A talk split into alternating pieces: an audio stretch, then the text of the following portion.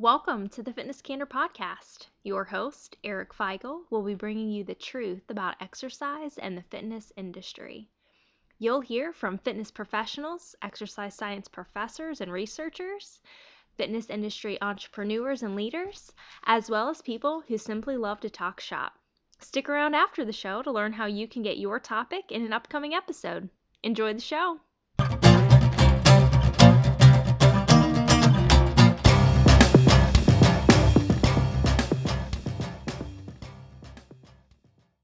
Hey, everybody, welcome back to another episode of Fitness Candor Podcast. I am joined today by my friend Tyler McCarthy. He is the owner of titaniumperformance.com. That's mytitaniumperformance.com. And uh, he and I have done a podcast in the past, so I'll link back to that so we don't have to go into a bunch of depth. But he and I share a lot of the similar training values and styles. We've had a lot of conversation via text and over the phone just about what a full body workout looks like, what it should be, and what it entails. So, someone that I was training the other day kind of jokingly, but it got under my skin because he knows how to push my buttons because it doesn't take very much. He he took a kettlebell and did like a couple different movements and said, "Oh, I just had a full body workout," and he just started laughing because he knew that would bug the crap out of me. And I just kind of stared at him. But when I thought about it, there's so much stuff out there that deceives people on what a full body workout actually is. Just because you're doing really big body movements, let's say for instance like a burpee or, you know, a squat jump or something like that, just because you get your heart rate up and involve a couple different muscle groups doesn't necessarily mean you're doing a full body workout. So um, so I wanted to get Tyler on to get his perspective and and maybe just kind of learn and hijack some of his workouts and uh, maybe hopefully the the the listeners can take away something for their own um, sure. amusement also. So Tyler, thanks again for joining the show, man. This has been how many weeks in the making? oh, a few. a few weeks. We kind of been missing each other. A lot of a lot of fires we had to put out on each other's end. So um, anyway, Tyler. So when I first bounced this off you, you got pretty excited about it, and uh, it's oh, been a it's been a hot topic for you know forever. So just without without a bunch of uh, of rigmarole, I guess, of of you know why this really comes up. What mm-hmm. does what does a full body workout mean to you, and what does it look like to you? Well, a full body workout. I mean, what you kind of were talking about there. I see it every day in the gym as well, and that's a. I mean, it could be a good exercise, and yeah, you get your heart rate up and different things. But just because something seems hard doesn't mean that, like you said, it's a full body workout. Um, what it means to me is, I mean, we we only do full body workouts. We don't do split routines. We don't do any of that because the people that come to me, they're coming to me because I can deliver the same, if not better, results in one to two sessions a week rather than two hours a day, six days a week. Um, they're coming to me because of the efficiency and the effectiveness. So, full body workout to me, and I'm very particular in doing kind of a push pull routine uh, and specifically targeting each muscle group. So we do a lot of multi-joint things. So for example, like on the lower body, we'll hit a leg press, we'll do some lunges, we'll do a pendulum squat or a hack squat.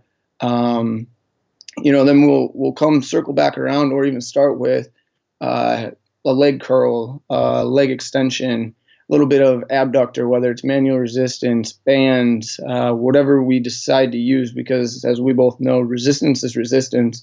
Your muscles don't have a brain, so they they're going to respond to any overload that they uh, experience.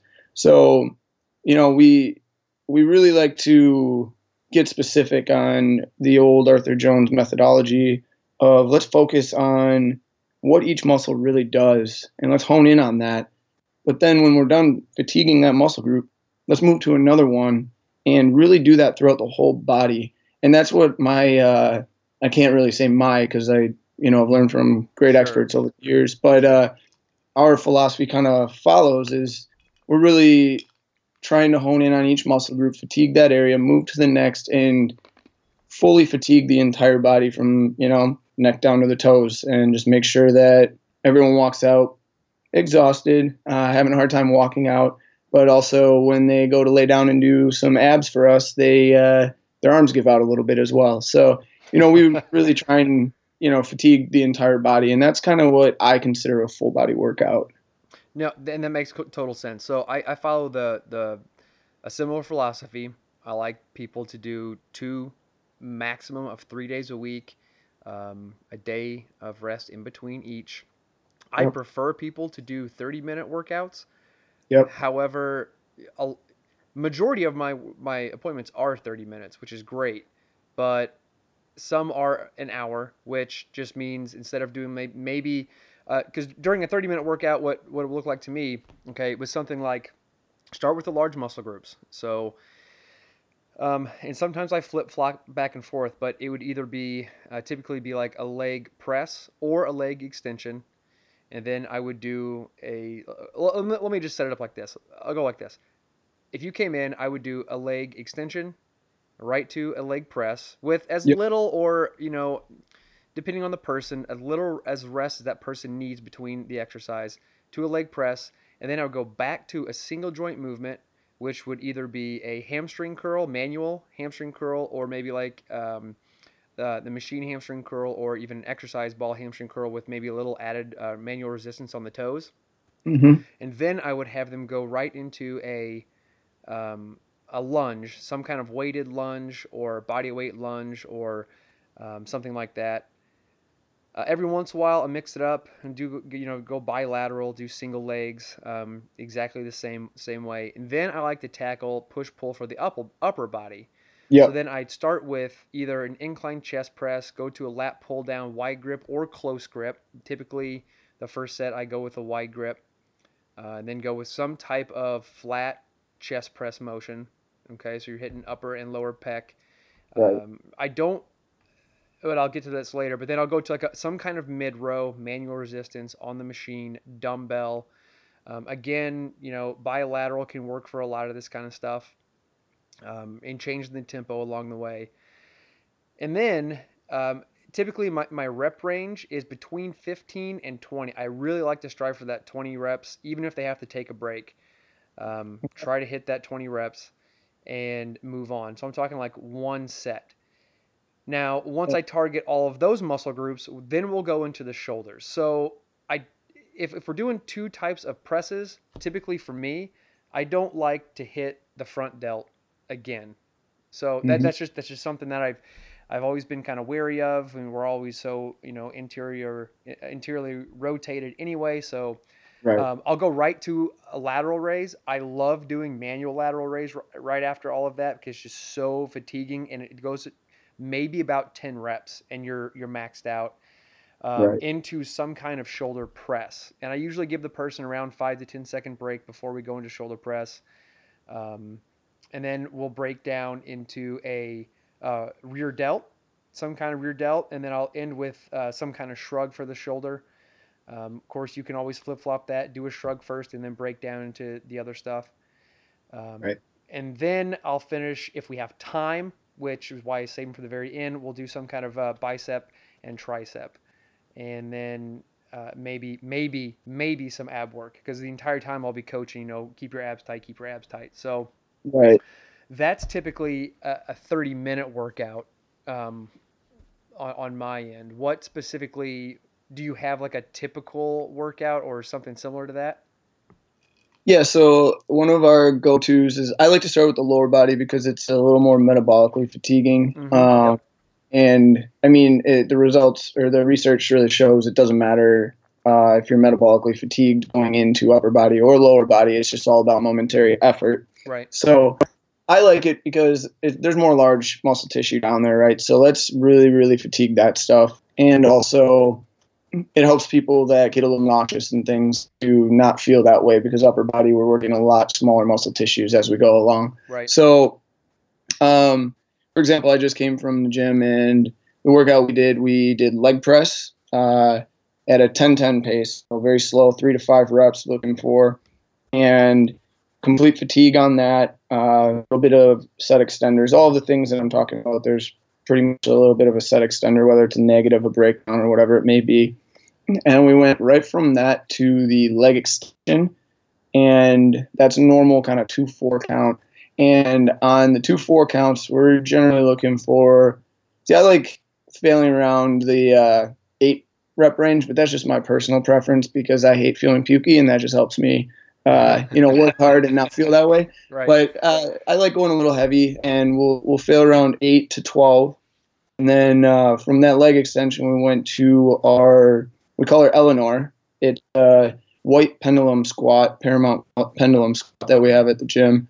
Uh, she's not very nice, so we do we do exactly 12 reps on that one because I don't really like uh, loading the spine very much. right. So I'm not really taking people to fatigue um, on that machine because it's it's hard enough to get 12 reps, and I usually I say I don't take them to fatigue, but I do because I give a little help on the way back up. But it just gets so heavy on that bottom that I like to give a little assistance there.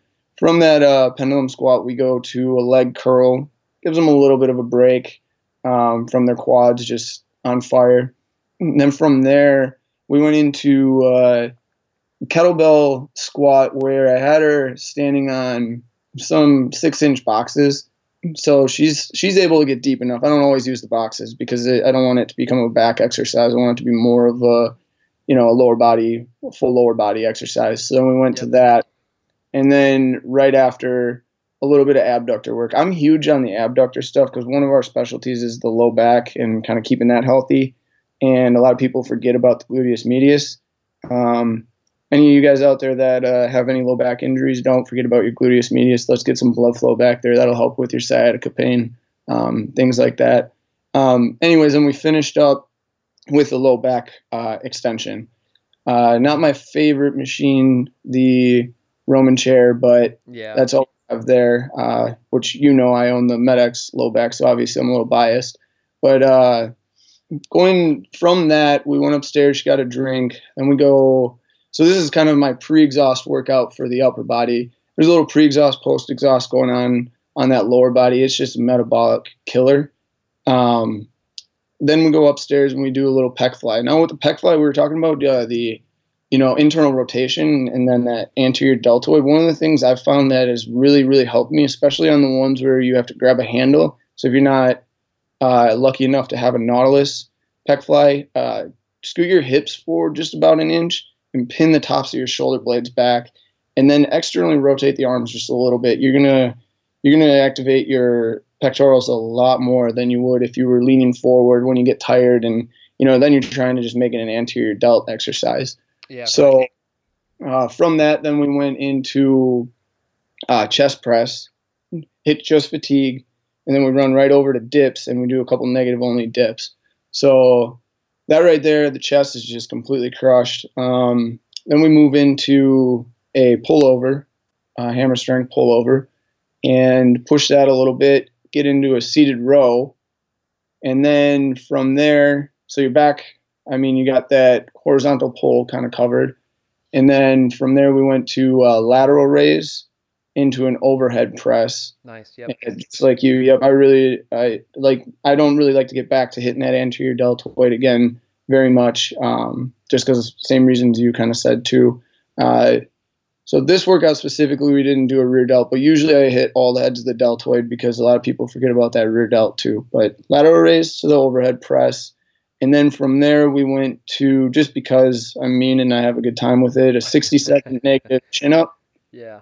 And right there, we finish up with push ups. I mean, if your abs aren't fried after that 60, everything else even, but then that 60 second negative chin up and a round of some push ups with, you know, a couple negatives to finish off, you, I mean, you, you just didn't push yourself hard enough, in my opinion. You shouldn't really have to do abs like you said, just because Yeah. the whole workout you're moving so concentrated that you're constantly tight in the abdominals and just like a in you know Gary Bannister's book and everything they talk about abs quite a bit in that book and how it's kind of inefficient to really do that. I mean that's another thing we can really get into another time, but No, you. It's a good point.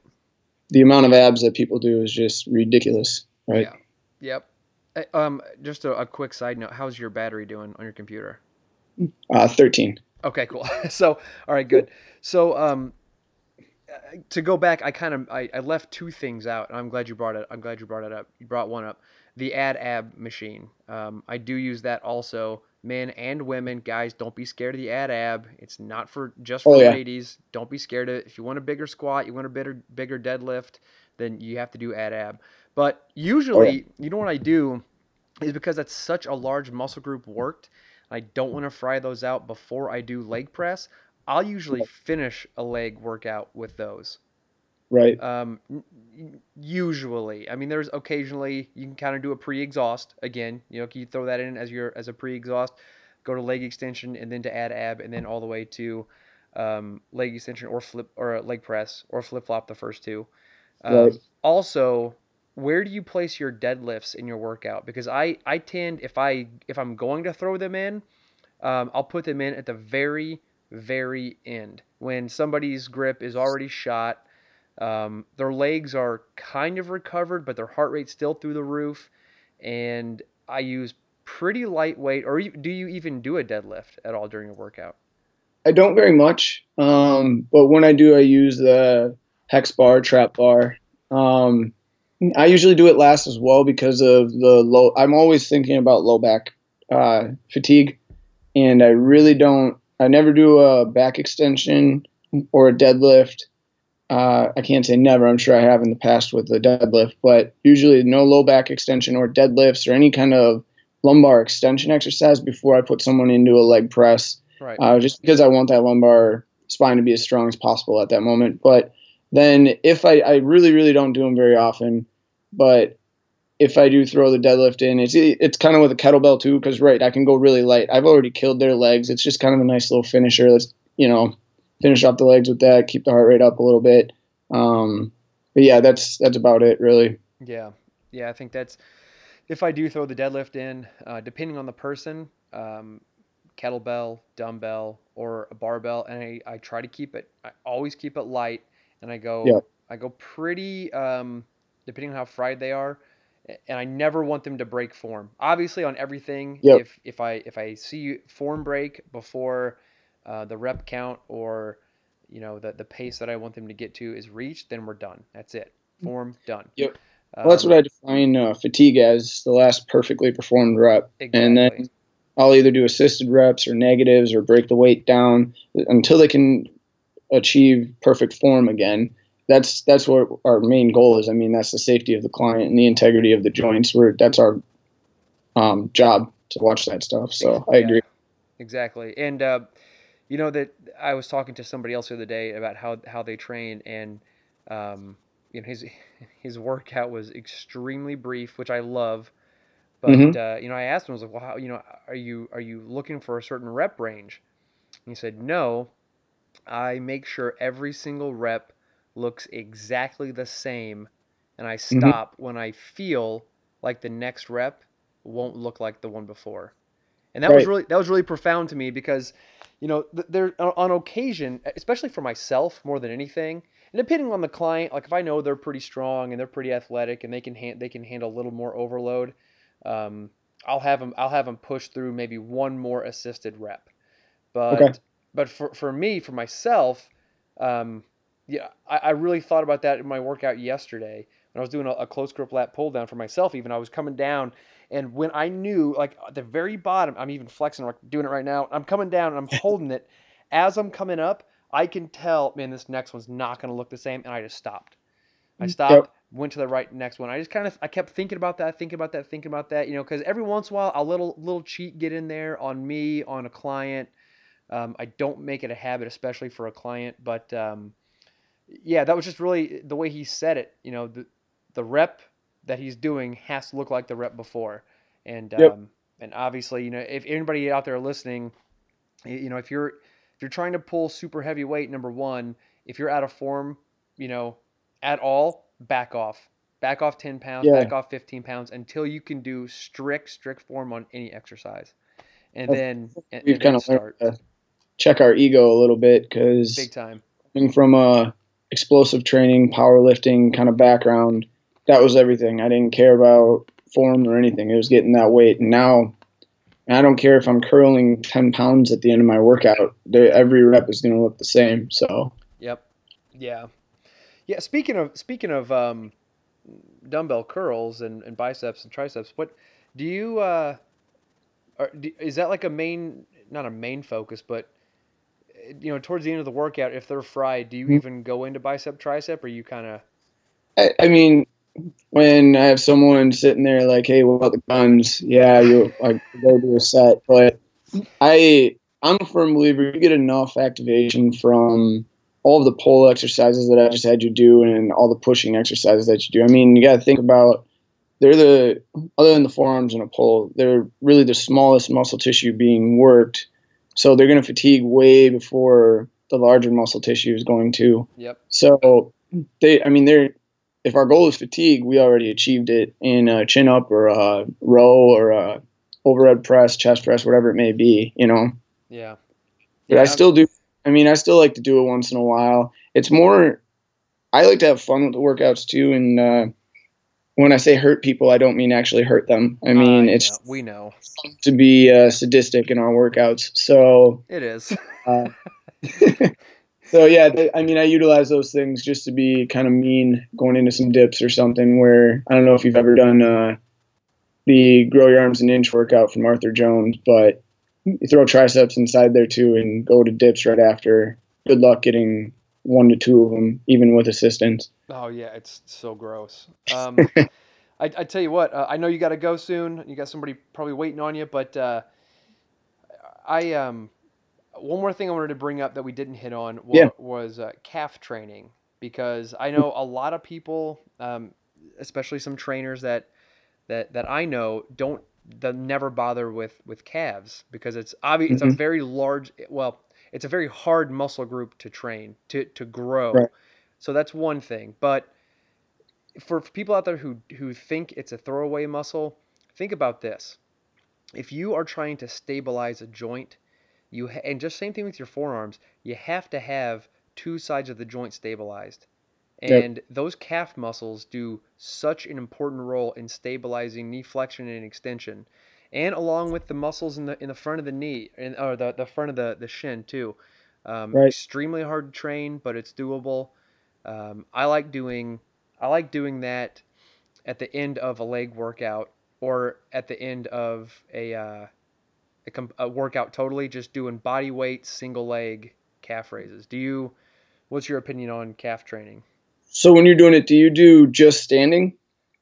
Yeah, I'll do I'll do like a standing uh, flat, or I'll have like a little incline where I put the ball of my foot on a little bit of an incline, and then if I'm training like my left leg, I'll have the dumbbell in my left arm, and then I'll kind of balance Right. with my right foot So or my uh, right hand. Sorry. one of my questions then too is so that's awesome because you're you're crushing your gastroc, right? Yep. Uh, do you ever add seated calf in there because then we're actually targeting a little bit more of the deep tissue and not the gastroc. And when we're talking about like joint integrity or stability, uh, I do a lot of seated and a lot of standing stuff too. Uh, I'm glad you brought it up because tonight's workout that I talked about, I didn't do it, but uh, mainly with the people. See, I could do a better job of this, but mainly with the people that are running, doing marathons, and they're they're utilizing the ankle and knee joints in kind of an abusive manner. Yeah. I definitely do it with, uh, and same with uh, tibia dorsiflexion. But for the most part, I'll do all three of them. The seated, I never ever do after a leg workout because that pump in the quads it hurts so bad because the calves are very very strong. So when you get you know 90 to 135 pounds resting on your quads, you're more worried about the pain there than you are about actually fatiguing your deep muscle tissue in the calf there. But yeah, I, I definitely throw that in there. And like I said, I could probably do a better job of that with certain people, but I really focus a little bit because, again, like you said, you have half hour sessions. I block off 45 minutes, and the workouts usually take, you know, 35 minutes. It's just the moving, it's all hammer strength equipment where I'm at right now. So the moving of the weights takes quite a bit of time to do. So if I'm going to skip anything for a general public kind of person coming in and they don't have ankle or knee issues or whatever, um, obviously, again, we want to stay ahead of those injuries, but I'll skip something like calves or abs or triceps, biceps, because I'm more worried about let's really hit uh, the large muscle tissue and do it all as efficiently as possible. So, like, again, the triceps, biceps, I'm not skipping them, we're still hitting them.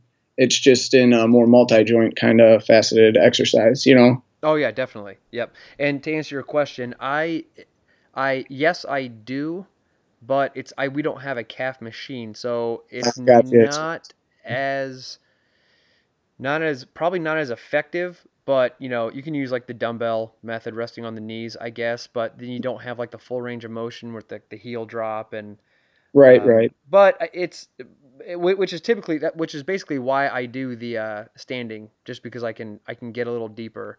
Um, Yep. But I mean, if I had a calf machine for sure, I would definitely use it. Okay. Um, Yeah. But uh, well, hey, I look. l- Let's wrap this up. I think we we covered a ton of ground. I knew this wouldn't take long. That's why I wanted to put it out there because I think people really need to to get a grasp on what a really a full body workout, a w- actual workout is. So. It's definitely. So Tyler, um, thanks, man. I appreciate you very much. This won't be the last time you're on here and we talk. So uh, Awesome. have have a great night, and we'll talk at you later. Sounds good. I'll go crush a few more people now. Thanks for listening. Don't forget to rate, review, and subscribe wherever you listen to your podcasts. If you'd like to suggest a topic or be a part of the show, get in touch with Eric on any social media platform at Eric Feigl or email fcp at ericfeigl.com. Make sure to check back every Tuesday and Thursday for more fitness candor.